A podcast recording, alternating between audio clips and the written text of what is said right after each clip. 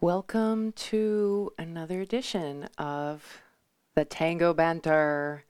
I am Yelizaveta, and it is a pleasure to chat with you today. Uh, and I know those of you listening, you've been reaching out and giving me some great feedback. So I'm grateful for your support and encouragement. And by the way, did you know that you can actually subscribe to my podcast both on Spotify and on Apple Podcasts? So you can look it up, Tango Banter, and there I am. Uh, would love to have some subscribers. This is the thing to do these days, right? Is to get more subscribers to your thing that you're doing. So if you like the podcast and if you'd like to support um, the future of it. I uh, would love for you to check it out on Spotify or Apple.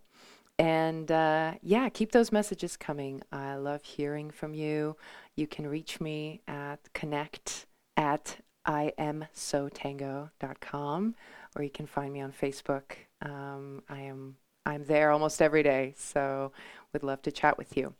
Now, today we have a very juicy topic uh, and that is the topic of feedback. Giving feedback, receiving feedback in Tango. It is the source of many wars started on the dance floor, off the dance floor. I have participated in many of them myself. And uh, I am here to share just a few thoughts about it. I know this is a very big conversation, so we'll definitely not address all of the different aspects of this uh, interesting um, dilemma that we face as dancers. But I intend to open it up and maybe cultivate some more conversation for later. So, why is feedback in tango so difficult. Uh, we tend to not really like giving it, and we don't necessarily like to receive it either. Uh, there's a lot of tension that builds up, and in particular, in tango, I think that some of it is gender related. Uh, in my observation, men tend to be more um, willing and ready to give feedback. Sometimes a lot of times unsolicited. And women, in contrast, tend to shy away from feedback, giving feedback. And, uh, and in terms of receiving, I think both men and women have a hard time receiving feedback. So that's, that's shared between the genders. And um, there's a lot of reasons uh, why feedback can be difficult. Of course, it has to do with our sense of worth, our sense of self, um, being wrong in some way.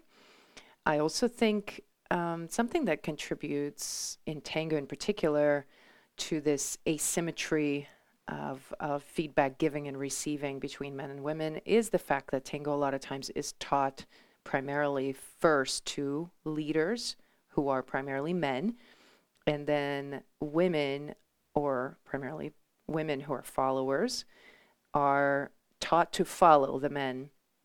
So there's this interesting imbalance that develops where the men feel that they know what it's supposed to be like and they take on the role of telling the women what it's supposed to feel like and then women are on this receiving end feeling sort of shut down maybe or um, silenced a lot of times they don't know how to speak back. And here I'm describing women, but really I'm describing myself. This is this is where I came from. So if you resonate uh, on any of these points, just know this is something I lived through and and I understand what it's like.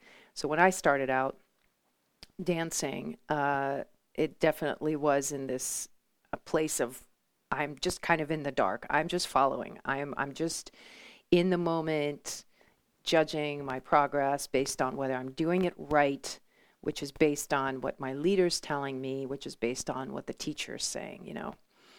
And uh, that was really hard.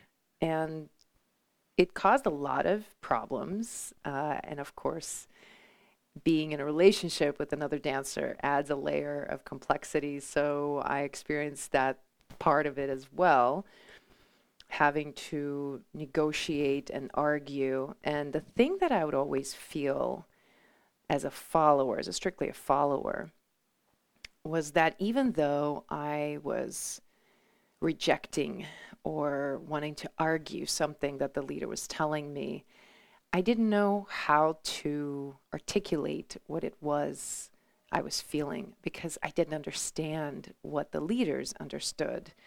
And there was this huge gap uh, in communication. A lot of times, leaders give feedback to followers based on their own understanding, but having never actually followed or having never followed significantly to understand how it feels from the follower's perspective. So that becomes, you know, an area that can that can generate a lot of conflict. So today I want to throw out some general descriptions of the kinds of feedback that exist in tango and what that might look like. And then I want to make some suggestions that I have um, used for myself in my own journey as a dancer practicing with people, as always, also as a teacher. Um, and as a teacher, I have to give feedback a lot. So I'm just going to share some tips that I've used that have helped me to bypass some of the emotional um, emotional minds, emotional um, possibilities for conflict, uh, and get to the point. Because honestly, what do we want more than to get better at dancing so we can have more fun, right? So, feedback, of course, has to be part of it. And if you think of feedback in the context of a college course, for example, if you were to go in and study tango as a as a course in a university, you would, of course, expect to get feedback. You would, of course, expect to be corrected. That would just be built in. And it would also be built in that you would probably learn both roles, right? It wouldn't necessarily have to do very much with gender because the whole point is going to be different. It's, it's about mastering the art or mastering the skill of tango. But unfortunately, what we've been um, what we've been experiencing in the tango world is a little bit more gender related. And so those dynamics are playing out and making it a little bit difficult for us to see past the emotion to the thing that actually matters. Uh, and in that way, we're actually holding back some of the growth that we could be going through if we had a functional way of giving and receiving feedback. So, I want to tell you a couple of stories here to exemplify two very opposite strategies for giving feedback that I have noticed. And just for the sake of calling them something, these opposite strategies, let's call them yin and yang. And so I want to start with the yang story. And this was uh, something that happened to me a number of years ago when I was attending uh, Milonga in uh, in Dallas, Texas. I was returning there for a visit, and I was already dancing for some time, so I wasn't a novice. I knew how to follow. I knew a little bit of leading already. Uh, I had been to Buenos Aires, um, so I was I was pretty well versed, and I was sitting next to this young hotshot professional dancer who was new on the scene, and he was looking out on the dance floor and berating every couple that he was looking at. He was pulling apart every part of their dance, critiquing their technique, and, you know, being just really mean. But me being a young dancer who, you know, doesn't necessarily know what's right or what's wrong, and I don't really have my own opinion yet. I'm thinking, well, maybe he he's right. Maybe he sees something I don't see. So I'm kind of listening to him and wondering, you know, what it would be like to dance with him. So I, you know, wait long enough and he asks me to dance. And we go out on the dance floor and we're dancing and about about halfway through the second song, in the middle of the song, he says, You can start dancing whenever you want. And I swear to God, the world stopped. I could not believe he just said that. And of course, it hurt my ego, and I was totally turned off. And I don't even know why I didn't walk off the dance floor right then and there. I would have done that now. But I finished the Tanda, never spoke with him again, and I was really upset. Of course, I was kind of insulted. You know, what do you mean I can start dancing? What is it that I'm doing? You think I'm not dancing? Who are you to say what dancing is and is not? So it was very painful. And this is an example of the kind of feedback that sometimes sprouts out of certain leaders. It might sprout on the social dance floor, it might sprout in the practice setting. And it's just this kind of entitled uh, attitude of just the moment they feel something and they have a they have an opinion it is their duty to tell you what they think about your dance and they need to correct you and they need you to know what what they think of your dance. And in some way it should be helpful. Like we should be grateful that they are even going to offer any feedback so, this approach um, I've seen mostly practiced by men. I haven't experienced this coming from women in the same way. And uh, it is a little bit destructive. No, it's destructive and disruptive. The interesting lesson for me is that several years later, I understood what he meant. I understood what he was trying to say. And I even now perhaps sometimes feel a similar emotion that would make me want to say something like that to someone, right? Like it's not that he maybe was wrong, but the style of his delivery, the timing, it was just unkind and it was poorly timed, right? That's that's the lesson that sometimes your feedback might be on point, correct, absolutely, factually credible, but it just might not be the time or the place to give it. And don't assume that the other person wants to hear it, even if they're a beginner. You know, beginners are always eager to soak up feedback. And I, you know, sometimes beginners, my beginner students will say, oh, you know, can you dance with me at the Milonga and, you know, give me some pointers and give me some feedback? I want to get better. And I always say, absolutely not. When it's Milonga time, when it's social dance time, I have no business being in that mode of picking apart your dance and thinking about what you're doing wrong or right or whether your technique is wrong. All that's there. I can turn that on at any point. But over the years, I have learned to turn that off and to really give the other person the respect and this reverence for who they are by being with them in the present moment the way they are with me without having an agenda without without wanting them to be any different right? So so that's one example. Now i'll give you the complete opposite and some of you might might listen to this story and and uh, you might resonate and think, oh, yeah, this is so much better, right? So a few years later, I am in Portland and I I was in a relationship with another dancer who was very ambitious, uh, very committed to tango, really wanted to practice all the time. And we had terrible chemistry when it came to practice. We had awesome chemistry when dancing, and that's actually how we met. So we loved dancing with each other. But when it came to practicing with each other, oh, it was the worst. And towards, I mean, it was like this from the beginning, but towards the end, there was never a time that we could practice without some sort of tension or underlying feeling of negativity. So we both understood our dilemma. We both admitted to each other that we were stubborn and that we need to be kinder to each other. We need to find a way to work together. And so eventually we started to try to find ways to communicate when we had something to say to each other. And it would come in the form of, hey, may I offer you some feedback?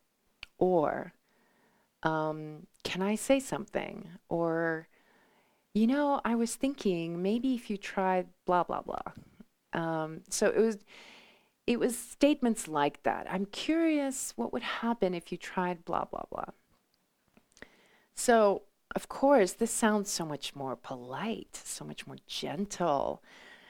But I kid you not, even to this day, if I hear that statement, may I offer you some feedback, it kind of makes my hair stand up on my back. like I, I get a little wired because it feels so mm, insincere. It feels like there's something underneath that statement. Like it's kind of this little facade, this veneer that's put over the criticism that's underneath. So whenever he would say that, he would say, May I offer you some feedback? of course, I would be like, Well, actually, let me offer you some feedback. And then we're back to square one. And it's like, we're back at each other's throats. So, so taking this more yin approach, which is a more polite, more pleasant, calm, you know, practicing nonviolent communication, it might seem that it's a better strategy, but I really haven't found that to be the case because it still just feels like the other person is has something to criticize and they're just getting ready for it. You know they're just kind of preparing you for what's to come now both of these strategies for feedback yin and yang of course there's nothing necessarily wrong in them in themselves like i'm not saying that in another situation it's not appropriate to just say out loud exactly the thing that needs to be happening right now. Like sometimes that's appropriate. Sometimes it's appropriate to do the opposite. But it doesn't work perfectly in the world of tango because I think, this is my opinion, is that we're all a little bit emotionally immature. You know, somebody described tango as like being back in high school or middle school. And I think that's true. And I'm not saying it in a negative way. I'm saying it in this way that when we enter into tango, it's almost like we're teleported back into our younger selves and we are confronted with a lot of baggage that we might have not dealt with since those years. And we get in touch with a lot of emotional stuff that's been laying dormant. And so, because of that, these strategies don't work sometimes. They should, they could, if we were all like very mature and integrated and we all understood what the other person really means. And if we really felt like equals and we felt like colleagues rather than one person knowing everything, the other person's being in the dark. But it's not like that, right? It's it's we have these we have these um, things that are in our minds, in our hearts, and they're just kind of sitting there and they get triggered really easily. So we have to kind of be aware of that whenever we are thinking about this subject of what it means to give feedback and what kinds of adjustments or considerations we should have.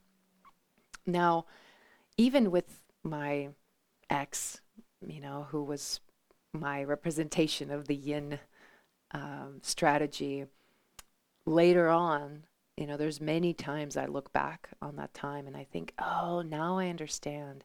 Now i understand what he meant. And i agree with him in hindsight. But at the time i just wasn't ready. I wasn't mature enough. I didn't have it all figured out for myself in order to be able to process this kind of feedback. So again it comes down to timing, right? It comes down to timing, comes down to discernment, knowing when to say it, how to say it. And of course, there's trial and error. Because the question of like, how do you actually give feedback without hurting anybody's feelings or getting hurt? Well, you can't guarantee that, right? Because again, we're coming to it with all this baggage, with all this like unresolved teenage drama that might still be lurking in the background. And so sometimes you might be innocently offering a piece of feedback and the other person gets really upset, right? Or you might be on the receiving end and you think to yourself, this is fine. I shouldn't be upset, but I am. Why am I upset? Right? It's it, it can be kind of confusing. So ultimately the reality is that feelings are going to get hurt. That's that's the reality. That's just part of the that process of learning, part of the bumps and bruises of the learning process, you know, like when you're learning to do anything physical and you expect to fall or to bump or to hurt yourself a little bit, you know, this is the kind of thing that we're signing up for when we are learning tango. We're going to get a little pushed, a little, our buttons are going to get a little pushed. Um, and that's why it's so important to have a really strong connection to the community, to have a community, to have close friends within the community that you can talk to, that you can share, that you can bounce ideas off of, ask questions. Uh, that to me has really been the biggest ingredient to being able to integrate the information that you're getting so that you're not by yourself processing what somebody tells you or you're not by yourself having to figure out how to speak up for yourself and talk to someone. So for women a lot of times it's the opposite dilemma. It's not how to reel the the feedback back in. It's more like how to feel confident enough to speak up and what is it that you're allowed to say. So uh, I frequently cite this story of a woman calling me one day and saying, you know, I, I dance with this partner. I've been dancing with him for a while, and his collar is always poking me in my face. And what do I do about that? You know? And it was just so interesting to hear her explain and describe the situation in such detail. And then I said, Well, have you told him? And she says, Am I allowed? Am I allowed to say something? And, you know, that conversation has stayed with me through the years as a reminder of where a lot of us women are coming from. We're coming from this place of even wondering if we're allowed to speak up, much less like what are we going to say when we do, right? So it's it's a little bit of a an interesting place to explore for women and I encourage um, I encourage you if you're a woman and if you've had the difficulty in, in giving feedback, I encourage you to find ways to practice that uh, and to build up that skill because it's a really, uh, really important um, thing to do to develop. Because um, you, your voice needs to be heard. You're part of that tango history now. If you're a dancer, your tango is part of the world tango. So your feedback to someone else will help them to develop. I always think of tango dancers we're like being we're being created, we're being co-created by everyone that we're dancing with, right? Not one person knows what tango is. It's like we figure out what tango is by dancing with hundreds of people over the years and through that connection and working with different people, little by little we approximate and we get at what really matters in the dance. And feedback is one of those things that's so important to develop the skill to give feedback. So i'm i am concluding my soapbox here with a few uh, pointers uh, that might be helpful for you to decide what kind of feedback to give and when to give it so the the first thing I want you to consider is to just check in with yourself and check in what state of mind you're in when you're about to give feedback. I think that is got to be the most important place to start because if you are coming from a place of agitation, frustration, anger, uh, some sort of annoyance, no matter how you say it, it's going to, the other person's going to feel it. If there's any kind of feeling in you that's like, oh, I really don't like the way this person feels and I want to fix them. It's just really bothering me. They need to do this instead. You know, if it's that mindset, then I would say hold back. Don't don't give feedback from that place, um, because the person's going to feel it, even if you cloud it in. May I give you some feedback? right. Um, so what you want to do is come from a place of, first of all, kindness and compassion, because guess what? You were in the dark at some point as well. Secondly, that kindness and compassion will give you more of a sense of discernment of whether it's a good time or not, whether the other person is ready, if if they are receptive, if it's time to give that feedback. Maybe maybe they're so overwhelmed they can't keep track of anything else, right? And that comes with time. It comes with practice. So um, again, you you want to put yourself in those situations where you're having to do that, just so that you learn to discern when it's appropriate to give feedback and when it's not. And so the number one is check yourself. Check where you are in your state of mind and where you are emotionally. If you are feeling annoyed, don't give feedback. like try try to wait. Now, once you've decided to give feedback, my suggestion is to be as clear and direct about the thing that you're experiencing as possible. So, what I try to do is to switch the my language from using the word you to using the word I. So, for example, instead of saying your arm has too much tension here, I would rephrase that and say, you know, I'm feeling a lot of tension in my arm right now. I'm feeling like I'm I'm being pushed off balance right now. And just state it, you know, and maybe you say, I think maybe it's because I think this might be going on. Your aim here is to really describe your experience of tango, of of your dance, rather than pick apart their technique and what they are doing wrong.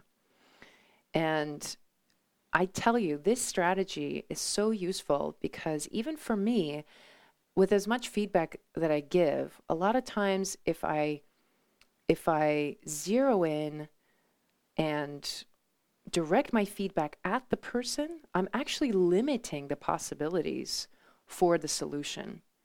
But if I keep it open and I say, here's what I'm feeling, and then I allow the other person to suggest or propose a solution or, you know, ask follow up questions, there are times that things will work out in a way that I didn't expect.